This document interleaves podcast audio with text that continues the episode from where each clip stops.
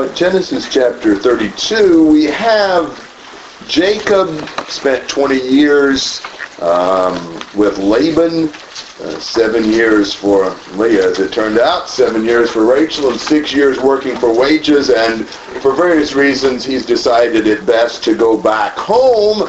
But you remember what his real reason was for leaving home in the first place, don't you? Mm-hmm. What was it? Fleeing Esau. Fleeing Esau. Why would he have fled Esau?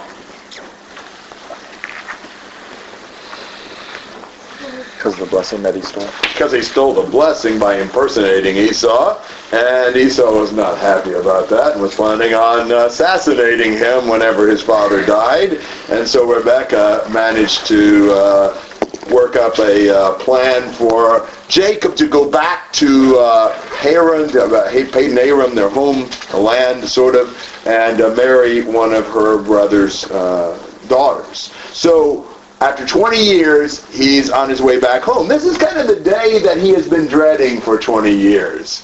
The day when he's going to re-encounter his brother Esau. And he really doesn't have any way to know what Esau's been thinking or doing or feeling in these last twenty years. Sometimes if you brood on a hurt for twenty years, it just gets more and more infected and festered and explosive. So who knows? Chapter thirty-two, would somebody read one to eight? So Jacob went on his way, and the angels of God met him. When Jacob saw them, he said, "This is God's camp." And he called the name of that place Mahanaim. Then Jacob sent messengers before him to Esau his brother in the land of Seir, the country of Edom.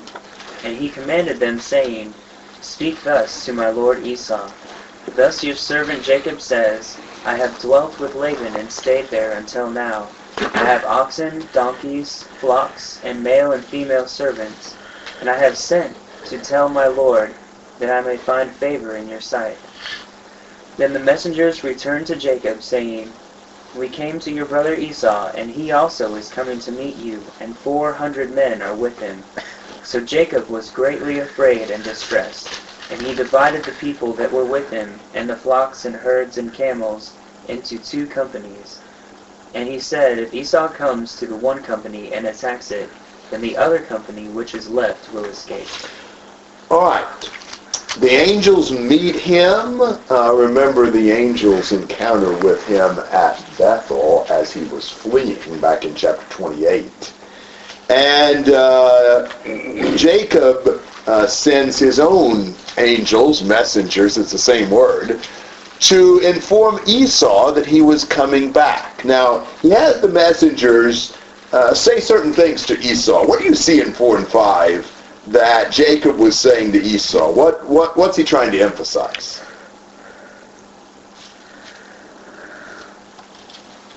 Well, he calls him Lord. So what's he doing? Trying to appease him. Yes, absolutely. Trying to show respect. He calls himself your servant Jacob. Say to my lord Esau. What else does he say?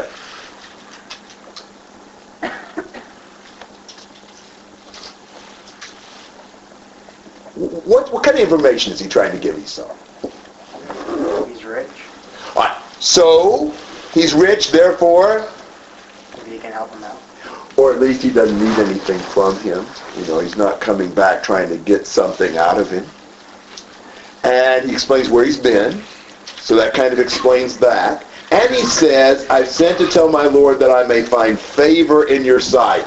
He doesn't exactly ask for forgiveness, but he is asking for grace and favor from him. So, um, the messengers come back to Jacob with what news? There's an army coming. Yeah, Esau's coming with four hundred men. Of course, how does that make Jacob feel? Scared. Absolutely. He's terrified. You know, kind of reminds you of the fears that Joseph's brothers would have after Jacob died. Or even when they realized it was Joseph. And those fears were unfounded, but they didn't know it. They could imagine Joseph would have harbored a grudge. These fears are unfounded. But Jacob does not know that. And you hear that Esau is coming with four hundred men. This is absolutely terrifying. He fears the worst, and probably his guilty conscience is a part of that. So that's what he knows. This is unnerving. Now, generally speaking, in the past, when Jacob has faced situations in his life, what has Jacob normally done? When he wanted the birthright, what did he do? It's deceitful. Yes. He deceitfully had this scheme to swindle it out of his brothers. When he went, wanted the blessing, what did he do? He deceived his father. Yes, and uh, kind of managed to manipulate his way into getting the blessing. When uh, when he wanted prosperity from Laban's flocks and herds, what did he do? He had his own scheme about it. Didn't actually work the way he thought it was. But he always had a plan. He always had his own idea. He was a heel grabber, after all. That was a Jacob. And he acted like a Jacob. He was always grabbing for things his own way in his own plan. So we'll see where this goes. Comments or questions through verse eight? See a little change maybe in nine to twelve. Somebody want to read that? Jacob said, O God of my father Abraham, and God of my father Isaac, O Lord, who said to me, return to your country and to your relatives, and I will prosper you. I am unworthy of all the loving kindness and of all the faithfulness that you have shown to your servant. For with my staff only I crossed this Jordan, and now I have become two companies. Deliver me, I pray, from the hand of my brother, from the hand of Esau. For I fear him, that he will come and attack me, and that my mother's with the children. For you said, I will surely prosper you, and make your descendants as the sand of the sea, which is too great to be numbered. This is a change. Do you remember Jacob praying about getting the birthright? Or about getting the blessing? You know, I don't know that he even prayed about getting the flocks and herds from uh, Laban. So this is different. He's praying. Longest recorded prayer in Genesis, actually. Um, what's he basically asking God for? Church. Yeah, absolutely. On the basis of what factors mm-hmm. does he feel like he can appeal to God? God's promises. God's promises, which is a good way to appeal to God. God promised that he would give his uh, descend to make his descendants like the sand of the sea. If he wipes them all out, he won't be able to fulfill this promise. What other bases does he use to ground the prayer?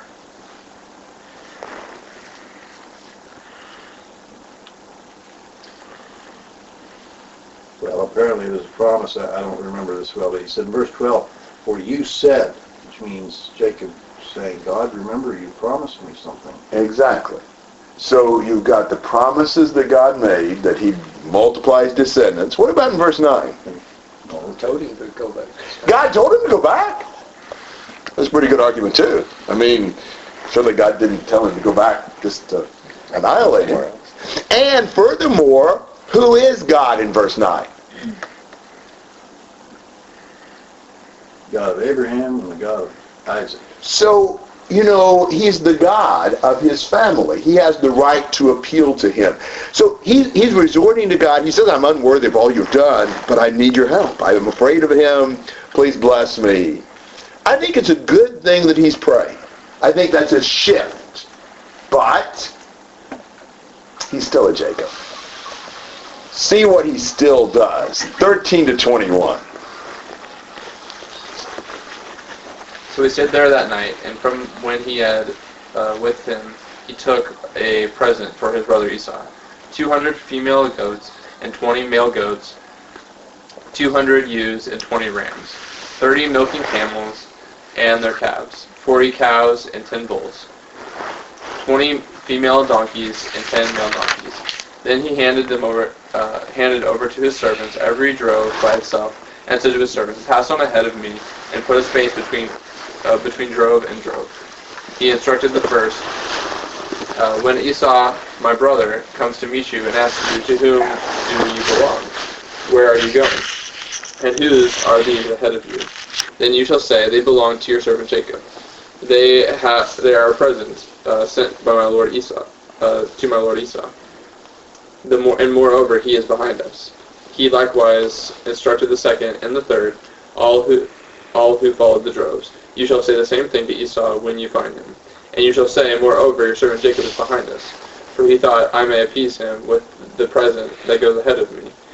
And afterward I shall see his face. Perhaps he will accept me. So the present passed on ahead of him, and he himself stayed that night in the camp. Jacob's still got a plan, doesn't he? What's his plan? Like a series of gifts. Kind of. A series of, what would be a good adjective for these gifts? Appeasement or something. Bribe. Yeah, yeah, that's exactly right. Sort of bribing gifts. Uh, but what, what's impressive about these gifts? Did you look at the list in fourteen and fifteen? It's significant. This is no small gift. Yeah, really. This is enormous. You know, so he's trying to inundate him with gifts, and he divides them, and, and so he sends wave after wave, you know, to a presence, hoping that it'll start, um, I guess, uh, you know, sort of uh, softening Esau up and making him not be so upset with it. Uh, and he, he really micromanages even the details. He tells everybody just exactly what to say and all this. You see that he's really tense about this, and he's really trying to get this just right. Uh, it'll be ironic that it's not Jacob's plan that succeeds, is his prayer. And uh, that's a good lesson for the later Israelites who were always trying to be delivered by giving tribute to other nations rather than seeking deliverance from God. So Jacob's kind of parallel to them in that. Um, what else do you see in Jacob here? Where was he going to be? Yes. He's always behind something or someone. You know, uh, he, he's uh, hardly the epitome of bravery. Uh, but, but you know, so you see Jake, I, I see Jacob, before this, it's always Jacobing, always grabbing with his own plan. Here, it's praying and Jacobing. Uh, but we're starting to come to kind of a critical point. Because I don't think Jacob has a whole lot of confidence in this plan. You know, the other plans, he pretty well knew he could, he could, you know, rely on, and he had it figured out. Whether he did or not, beside the point, he thought he did. But on this one, ooh, those four hundred men with Esau are leaving him really troubled and anxious. All right, comments or questions down to twenty-one. I did really like about his prayer what you said about the way, the basis on which he appealed to God, because yes. that's a, like that's the right way to appeal to God, just like you said. And whenever we appeal to God, we don't appeal based on how good we are or, you know, how much we deserve it or whatever. We appeal based on how much we need it and what He's promised us. Amen. Yes, I think that's exactly right, and that's that should be what guides our prayers. It's the revelation of God, the promises of God, and we appeal to Him on that basis. That's exactly right. Good point. Other thoughts? So the two camps that he had, uh, how does that fit in with what he does here? Uh, that's a good question. Uh, I'm not sure that I can necessarily answer that. He's kind of dividing up his family, I guess, in two parts. Uh, trying to, you know, if, if Esau comes to one, maybe the others can escape. That's the idea. Okay, and that's kind of behind all of the right. Gifts. The animals go, the gifts go first. Yeah. Okay. Yeah. It's kind of funny because we kind of pull the same kind of action that Jacob pulls here, where we, at first, you know, we we kind of honestly appeal to God, but then at the same time, we're kind of doing something else on the sidetrack to make sure that our plan gets kind of accomplished, or make sure that we're kind of still in control of, of the situation, or at least trying to make ourselves feel that that we're in control of the situation or know what's going on. And when in reality, God is still in control. Good point. Other thoughts? I think no scheme, you know, that Jacob could ever come up with would, would work if it weren't for the Lord, you know. And it's just like, if God's backing it, it'll, you know, it'll work. Yeah, exactly. Jacob's slow to see that, but he's coming to this point. I really think this next section, this is not, at least in commentaries, it's not very well understood, if I understand it. uh, I really think this next section is key to Jacob's life, and is really helpful to us. And one of the things that you might think about is, you know, God, in His providence, is always working with us. He's always trying to shape and mold His people, but sometimes we resist that. And Jacob has not been one of His more moldable subjects. But we can see some changes taking place, and I think what happens right here will kind of put that in a capsule for us. So would somebody read twenty-two to thirty-two? And he arose that night, and took his two wives, his two female servants, and his eleven sons, and crossed over the ford of Jabbok. He took them, sent them over the brook, and sent over what he had. Then Jacob was left alone, and a man wrestled with him until the break of day. Now when he saw that he did not prevail against him, he touched the socket of his hip, and the socket of Jacob's hip was out of joint as he wrestled with him. And he said, "Let me go, for the day breaks." But he said, "I will not let you go unless you bless me." So he said to him, "What is your name?" He said, "Jacob." And he said, "Your name shall no longer be called Jacob, but Israel, for you have struggled with God and with men, and have prevailed." And Jacob asked, saying, "Tell me your name, I pray." And he said, "Why is it that you ask about my name?" And he blessed him there. So Jacob called the name of the place Peniel, "For I have seen God face to face, and my life is preserved." Just as he crossed over Peniel, the sun rose on him, and he limped on his hip. Therefore, to this day, the children of Israel do not eat the muscle that shrank, which is on the hip socket, because he touched the socket of Jacob's hip and the muscle that shrank. All right, so Jacob ends up being alone. It's a little unclear to me the movements here and who's where, but at any rate, he's alone, and there's this man that wrestles with him. Now we know from Hosea twelve specifically, this was an angel. This was this represented God, and they wrestle until daybreak. Now, it looks to me like that this wrestling match between Jacob and the Lord is really what's been happening through Jacob's whole life. Jacob has been wrestling with God. He has been trying in his own strength, by his own will, relying on his own wits to manage his own affairs. He has not been submitting to God's will or God's way. He's been wrestling to do things his own way.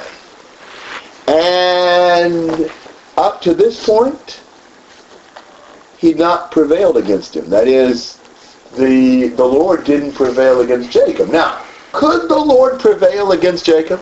Certainly. Well, of course. Couldn't the Lord do anything? Why doesn't the Lord prevail with some people? Well, because He gives us free will. He doesn't prevail with us by His power, which He could always do if He chose to. He's only going to prevail with us if we are willing ultimately to submit to Him and allow Him to prevail. Now, in the final analysis, obviously He will, but in this life, He'll give us that free will. And so, all his life up to this point, you've had a wrestling match between Jacob and God, and God has not prevailed. And then, what does this angel do to Jacob? Throws his hip out. Yeah, dislocates his hip, or or injures his hip in some way to where he can't even walk right. It's going to be really, um, you know, handy when he confronts Esau. you know, Esau can run and he's got to limp along. But that shows you what God was doing here. God finally gave him a crippling injury.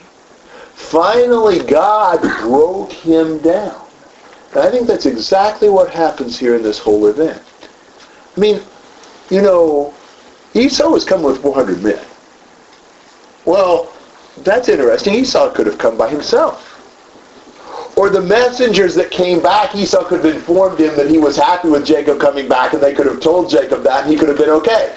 God works this out to where, finally, Jacob is scared to death. Finally, his hip sinew shrivels, his confidence in his own plan shrivels, and only when he is crippled, and only when he comes to see that he is not self-sufficient, that he can't do this by his own plan, only then does he change. And you see the change right here. Because in verse twenty-six, for the first time in his life, what is Jacob seeking?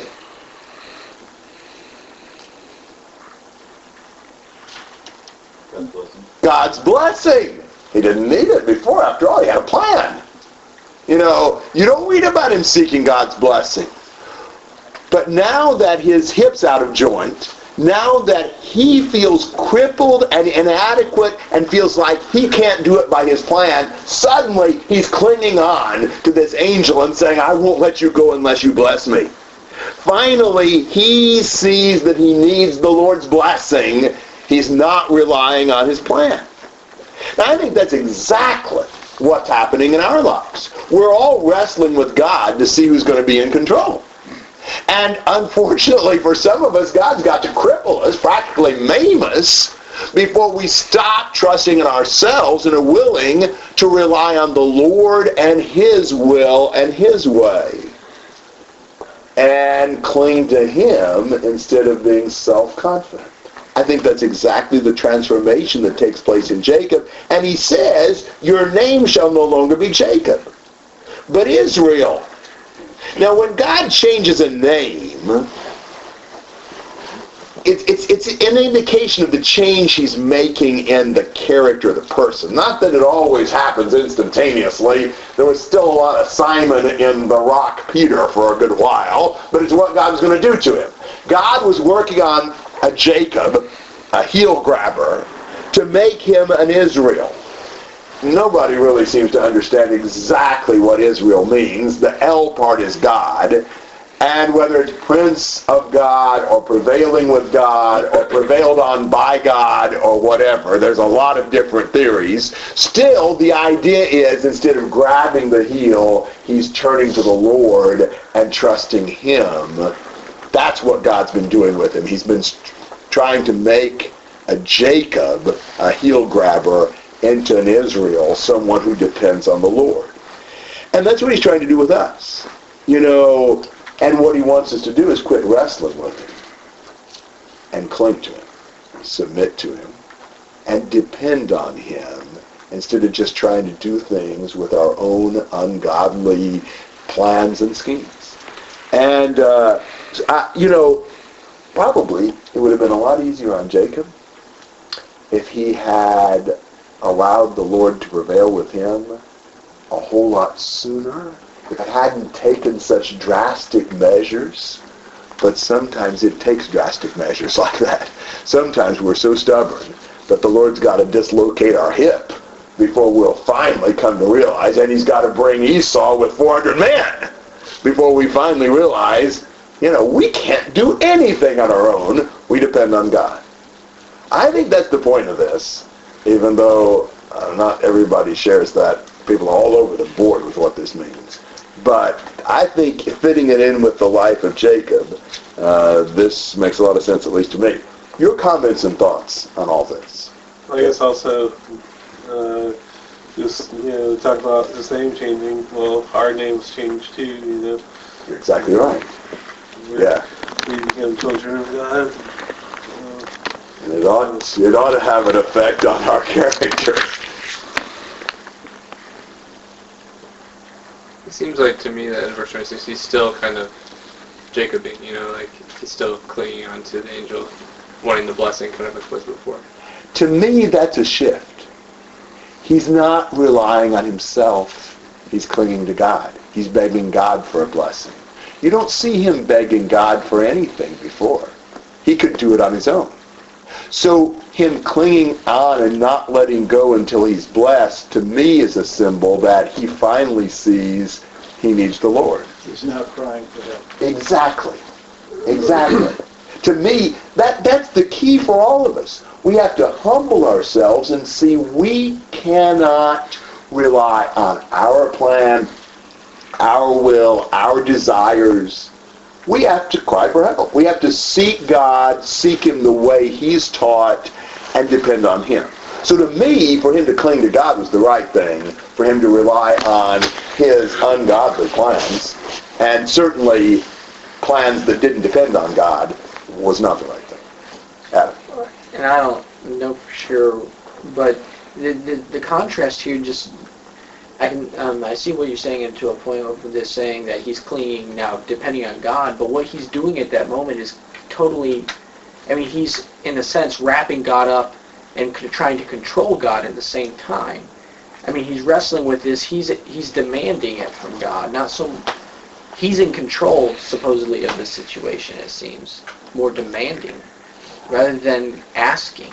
It all depends on how you look at those things. Um, I don't really see him as being in control. If he was yeah. in control, he would be like, he would get the blessing right away, or whatever plan Jacob thinks he has by wrestling with this angel. It would have it would have worked. It doesn't no, really. No, you can't. You read that. See, you read that. You can't see his facial expression. You can't hear the inflection in his tone. So you don't know if this is a demand or a begging. It's really kind of hard. It's hard to tell and hard to know. And I think it's kind of interesting. I don't know if you're gonna. I mean, I don't know exactly where you're going towards the end of this, but it, it seems. It seems interesting to me. This whole way through, you get the impression this is definitely it's it's an angel of God, or it's a representation of God. Yes. And Jacob is wrestling with this person. He obviously knows who this person is. I agree. And and the angel asks, you know, who? What is your name? And Jacob tells him, and then Jacob says, "What's your name?" And I never, I don't know why I didn't. I've read this so many times, but like today, when you read it, it's almost like Jacob says, "Tell me your name," and this guy's like, "Why is it that you ask about my name?" It's like, it's obvious, isn't it? At least that's the way it comes across to me. This angel is saying, "Why are you asking me? You obviously know who I am." Yeah, that that's funny. It's kind of, it, I don't know. It's just kind of interesting why he would. He knows this is an angel of God. He's still wrestling with him.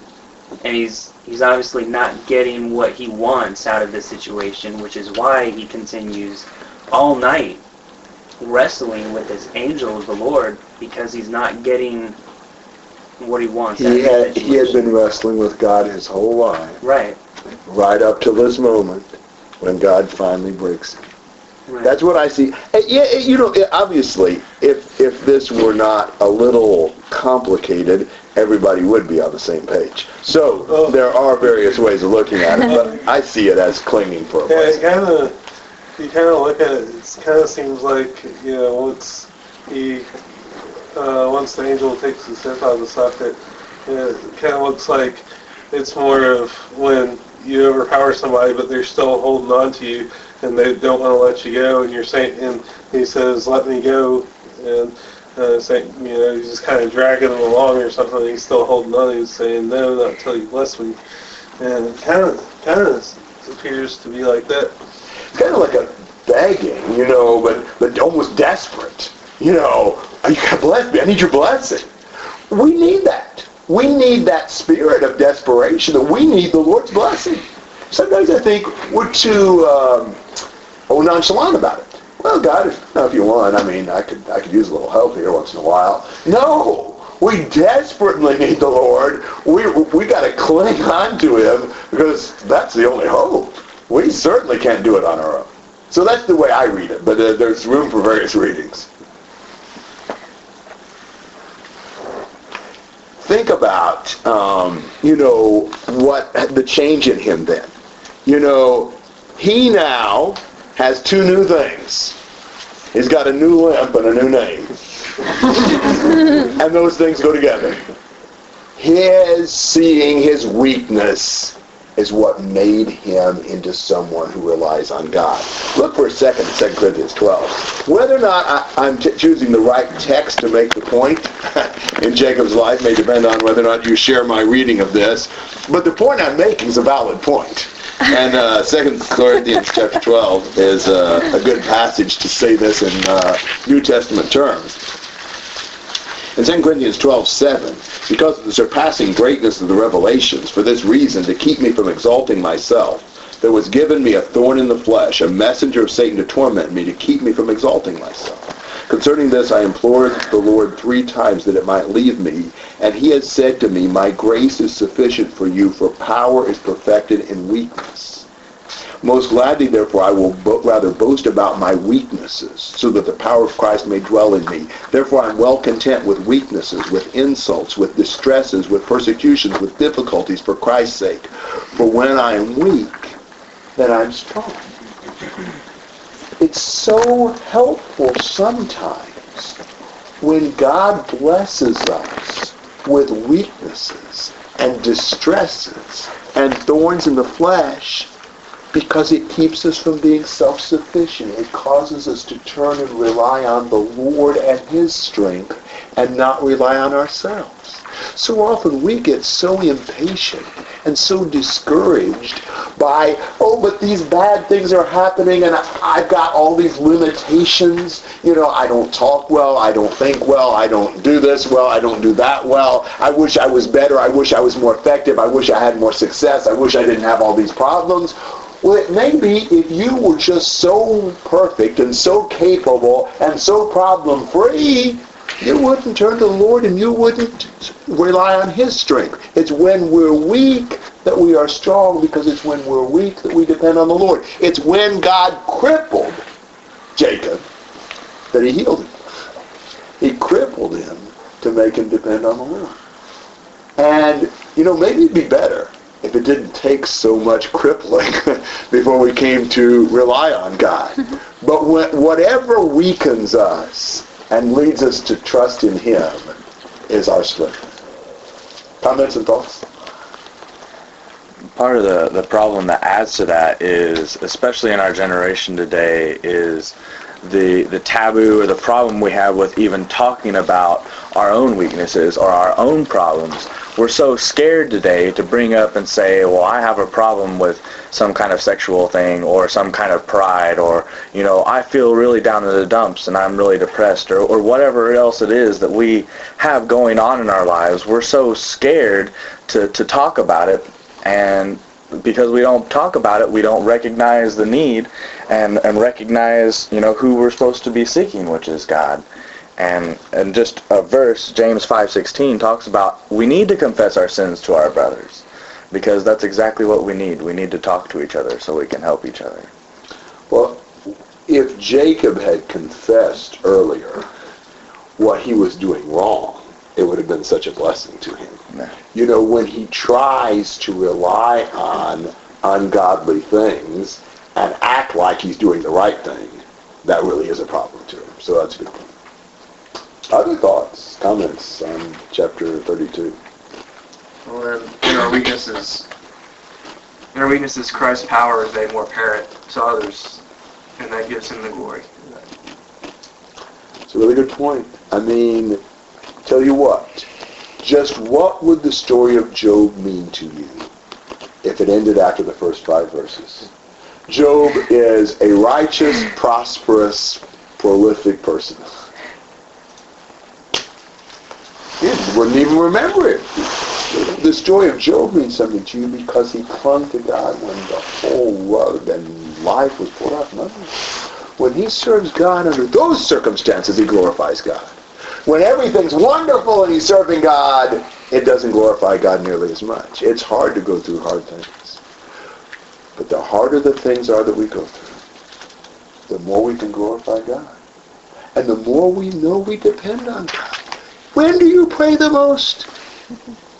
You pray the most when you are having fabulous success with everything and everything's going wonderfully? No. You pray the most when you feel the most desperate and out of control and everything's blowing up or in your face and, and you feel horrible and, and all. That's when you pray the most. Now, is it a good thing to pray a lot? Is it a good thing to depend on God a lot? So God, give us more problems. Give us more failures. Give us more weaknesses. I mean, in many ways, that's a blessing to us. Now again, wouldn't it be great if when we were doing well and God was blessing us, we were praying a lot and acknowledging Him a lot. But for most of us, it seems like we've got to go through a Jacob experience before we really acknowledge the Lord. Comments? Thanks for listening to all that. That's I, I really like this chapter, and uh, you can you can evaluate that on your own and see what you think. As I say, I think the points are valid, uh, and I think that's what he's saying here. But obviously, it is uh, subject to some interpretation. We've still got the encounter. I mean, now he's still got to face Esau. What's going to happen? So, chapter thirty-three, verses one through eleven. And Jacob lifted up his eyes and looked. And behold, Esau was coming, and four hundred men with him. So he divided the children among Leah and Rachel, and the two female servants. And he put the servants with their children in front, then Leah with her children, and Rachel and Joseph last of all. He himself went on before them, bowing himself to the ground seven times until he came near to his brother. But Esau ran to meet him and embraced him, and fell on his neck and kissed him, and they wept. And when Esau lifted, lifted up his eyes and saw the women and children, he said, "Who are these with you?" Jacob said, "The children whom God has graciously given your servant." Then the servants drew near, they and their children, and bowed down. Leah likewise and her children drew near and bowed down. Bowed down. And Joseph and Rachel drew near, and they bowed down. Esau said, "What do you mean by all this company that I met?" Jacob answered, "To find favor in the sight of my Lord." But Esau said, "I have enough, my brother. Keep what you have for yourself." Jacob said, "No, please, if I have found favor in your sight, then accept my present from my hand. For I have seen your face, which is like seeing the face of God, and you have accepted me." So, Jacob lifts up his eyes, and here's Esau. He's coming with four hundred men. And uh, he divides up his family. Of course, who does he put last? There's so much favoritism in this whole family from beginning to end, it's ridiculous. But Rachel and Joseph are last. And just as he has, you know, given abundant gifts to him, now he abundantly bows down to him. You know, seven times he bows down before Esau gets there. Uh, and, well, you know, I think what we find out in this story is all those schemes and plans were really made worthless by what the Lord has done in Esau's heart and life. That really had much to do with it. Uh, because Esau in verse four does what? Runs to meet him and embraces him. Yes. Runs to meet him, embraces him, falls on his neck, kisses him, and they wept. I mean, that is an impressive list of welcoming activities. Does that remind you of anything? That reminds me of one thing. What? Yeah, Father and the Prodigal Son. That's exactly right. I mean, this is just like the, the biggest welcome. I mean, he's his long-lost brother. You know, Esau's long since forgotten all the the things that, that Jacob did against him. You have to appreciate Esau.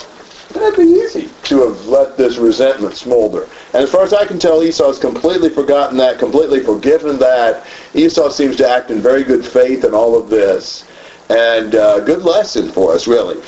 Esau looks in verse five. He sees the women and the children. He says, "Who are these with you?" And he says, "These are the children whom God has graciously given your servant." And he will say in verse eleven, that God had dealt graciously with him and given him all this stuff.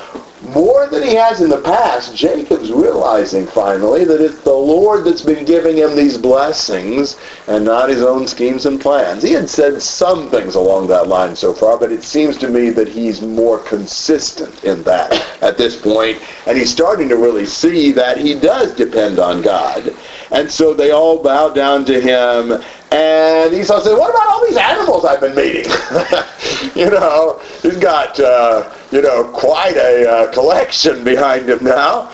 And uh, Jacob says, I, I, you know, these are these are now just a present to you. You're like, you, uh, seeing you is like seeing the face of God, and I, I'm so thankful that uh, you've received me favorably. Take this gift. God's been gracious to me. I want you to have these things. Um, so it's a, it's an impressive reconciliation here. It's encouraging, the attitude that they seem to have toward each other. Comments and questions? Right. There seems to be one difference between the prodigal son and this situation, and that in the prodigal son, he was just more or less going there expecting to get, I guess, a browbeating or something like that. Uh, Jacob was more worried about getting a physical beating whenever he made. Yeah, good point. And really, the only thing I'm saying with the prodigal son is just the way the father welcomed him. It also makes me wonder uh, when Esau starts running towards him, what in the world Jacob would have been thinking about that. He's probably uh, waiting for the dagger or something. His, yeah, if he had his hand on his own dagger. Yeah, yeah, yeah. yeah, I know. Wow, that must have been a very nerve-wracking moment for Jacob. Yes. It's just, isn't that funny how some of those things are? You know, you're so tense and so worried, and all that just melts in an instant when Esau hugs him and kisses him and all that. Yes. It's, it's also funny to see how, how you can almost hear the relief in Jacob's voice whenever he's speaking to Esau. And it it's funny how we, we finally, we... We follow God and follow what He has to say and, and believe in Him, and then all of a sudden all these bad things that we expected to happen, all of a sudden they turn out to be nothing. And when in fact they actually, all these burdens have been lifted off of you and you feel so much better. And you could you could just almost see that in just the words that, that Jacob says and even the way Esau treats him. Good point. It's cool to see how...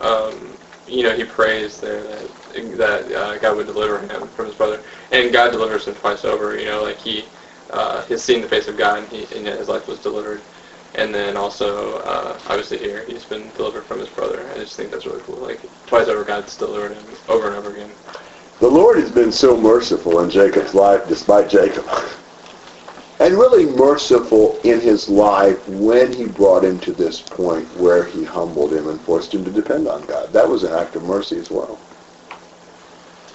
Well, in the past, uh, Jacob had done all he could to take away the blessings from Esau. Now he's a little smarter, and he's trying to to kind of bring back that relationship, give back the blessings he's received from God. Esau kind of makes make it. You know, if you see God as a source of your blessings, then you're generous.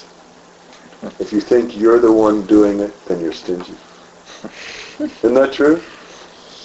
I mean, it's time to think about it. You know, I've made this point sometimes from Second Corinthians eight, where he talks about um, the Jerusalem brethren have a lack, and the Corinthians have an abundance, and God wants there to be equality. And so he says, your abundance supplies their lack, and later on, if you have a lack, their abundance will supply yours. And the idea is, God wants there to be equality. Well, why didn't God just give everybody the same amount? Could God do that? Yes. Well, of course. He didn't. Why did God choose to give some people abundance and some people lack? Well, evidently, God wanted some people to give, and He wanted some people to receive. When you see what you have as coming from God, that He didn't give you just to self-indulgently, you know, waste it all on yourself, then it's easy to give. It's easy to serve. It's easy to say, what does God want me to do with this? Why did He give me this abundance? And you share the abundance you have with others. But when you think, you know, I had a brother in Christ tell me one time, he said, everybody talks about God gave me this. God didn't give me this. I earned it. I worked for it and I got it for myself. And it's like, wow. How short-sighted that is. It's about like a six-year-old deciding he can run away from home because he doesn't need mom and dad anymore. After all, he feeds himself. Well, he does feed himself now. You know, he brings his fork from the plate to his mouth. There's a few other things that he didn't think about that he's going to find out about in the first couple hours after he runs away.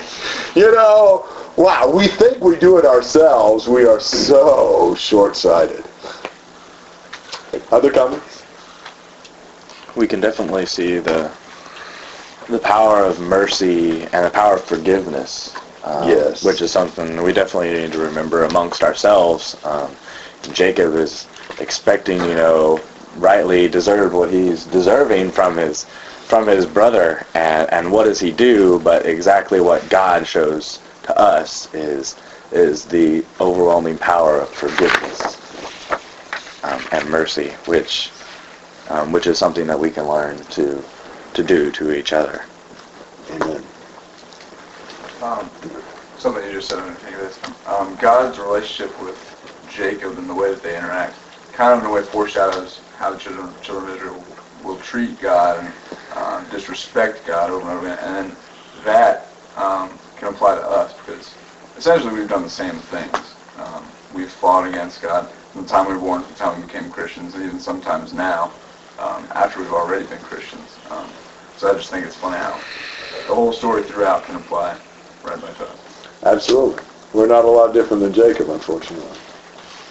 He's trying to make us in Israel. Other thoughts? So I've been saying that um, I see your face as one who sees the face of God. Is he just meaning um, I'm glad to see you and glad to give these things to you? Why does he choose to say that specifically, I guess? Yeah, I mean, he's just saying this is like a great blessing from God. I mean, it's like it's like God's there doing this. You know, he just sort of saw God in the form of the angel, and now he sees God and what God's doing in Jacob, in, in Esau. Uh, that's that's the best I can do with that. I don't know. Somebody got a better thought? Is he saying at all that, like, kind of the same effect happens when with the hip and with the being deathly afraid? I don't know. That's true. I don't know if that's the point, but it, he just, man, he's so, he, he just sees this as being a great blessing from God. Yeah. Esau's acceptance and welcome and, you know, forgiveness. Maybe you're just using that, that comparison as when you, like, if you saw God, your emotions that you get from seeing him, is that's that's probably what, what he's talking about there, that his emotions are pretty much the same by seeing this. Yeah, I think that's what it is. It's a good comment. Well, well put. How much of this do you think is him trying to flatter Esau too? Because he keeps on trying to give him these gifts and stuff. And maybe a little insecure so, still. So he's also saying, seeing you is just like seeing God, and just trying to keep him happy and stuff. And because, because you know, he keeps going on and he keeps trying to give him the presents, and Esau keeps saying, no, I don't need him. So, yeah, it could be. I, I, I'm not sure how to read that, but I see that as a possibility. Anything else? Okay, twelve to uh, twenty.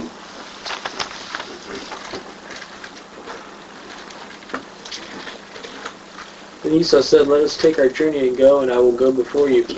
But he said to him, "My lord knows that the children are frail, and that the flocks and herds which are nursing are a care to me. And if they are driven hard one day, all the flocks will die. Please let my lord pass on before his servant, and I will proceed at my leisure according to the place of the cattle that are before me, and according to the pace of the children, which I come to the to my lord at Seir, until I come to my lord at Seir." Esau said, "Please let me leave with you some of my people who are with me." But he said, "What need is there? Let me find favor in the sight of my lord." So Esau returned that day on his way to Seir. Jacob journeyed to Succoth and built for himself a house and made booths for his livestock. Therefore the place is named Succoth. Now Jacob came safely to the city of Shechem, which is in the land of Canaan, when he came from Padan Aram, and camped before the city. He bought the piece of land where he had pitched his tent from the hand of the sons of Hamor, Shechem's father, for one hundred pieces of money. Then he erected it there an altar and called it El Olehé Israel. Okay. So Esau would like for Jacob to come uh, with him, accompany him. Jacob said, no, the children are frail, the flocks and herds uh, are, can't be driven hard, um, and I'll just come at my own pace. Esau says, well, let me leave some men with you to protect you and to take care of you. And he says, no, I don't need that. Now, I am unclear as to exactly how to see this. It doesn't look to me like Jacob goes to meet with Esau in Mount Seir. I don't know whether Jacob's acting like a Jacob again and being deceptive or not. Maybe he is. Jacob journeys to Succoth, and then he comes to Shechem. And that's where the next story is going to be. He lives in Shechem, uh, pitches a tent uh, in a piece of land he bought from the sons of Hamor, erects an altar, and dwells in Shechem. So I'm a little troubled by the fact that he seems to imply to Esau that he would go to Seir and doesn't. I'm a little more troubled by where I think he was supposed to have gone, and he didn't. Do you remember when he left the land? What he said he would do? What did he say he'd do? He would go back to Bethel. Bethel and do what? Worship. And what did he say he'd do when he came back to Bethel? Give a tithe. Tenth of what God had blessed him with. He didn't go to Bethel. Now, he's going to go to Bethel. Because in chapter thirty-five, God's going to say, arise, go up to Bethel, and live there and make an altar there to God who appeared to you when you fled from your brother Esau. So God eventually says, go to Bethel. Maybe he forgot. Maybe he did, and maybe it's convenient that he did. But you know, if I'm right about that, if he really should have gone to Bethel, then the fact that he went to Shechem makes the story that we're going to, to study in chapter thirty-four.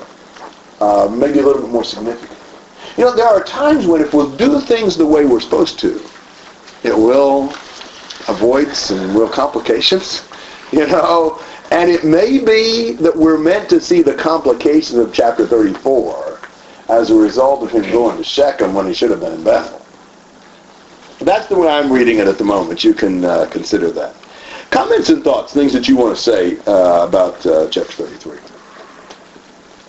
A reference in my Bible uh, says this altar that he built, it's uh, called God of Israel. Okay. Uh, maybe showing his mature faith in God at this point. So at least good he built the altar. You know, that's the right thing to do. You know, it reminds you of Abraham, who pretty much built an altar anywhere he went. So I'm, I appreciate the fact he wants to worship God. I, I, I do think, you know, my guess is what you're seeing in Jacob is like changing Simon into Peter.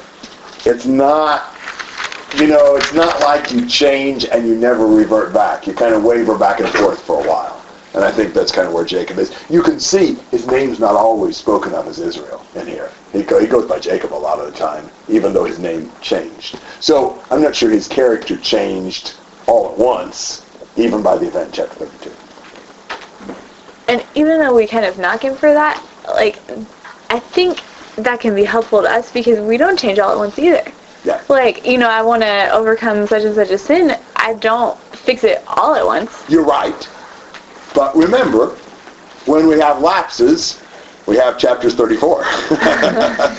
You know, so when we don't do things well, it's not good. You know, there are consequences. It's kind of one of those deals where it is always better off to do things God's way. You know, it's it's leaves you with less headaches. There may be difficulties and afflictions, but it's always better to do things God's way. Other thoughts or comments? All right, I think we will go ahead and stop here. And I told you last week, next Tuesday I won't be here.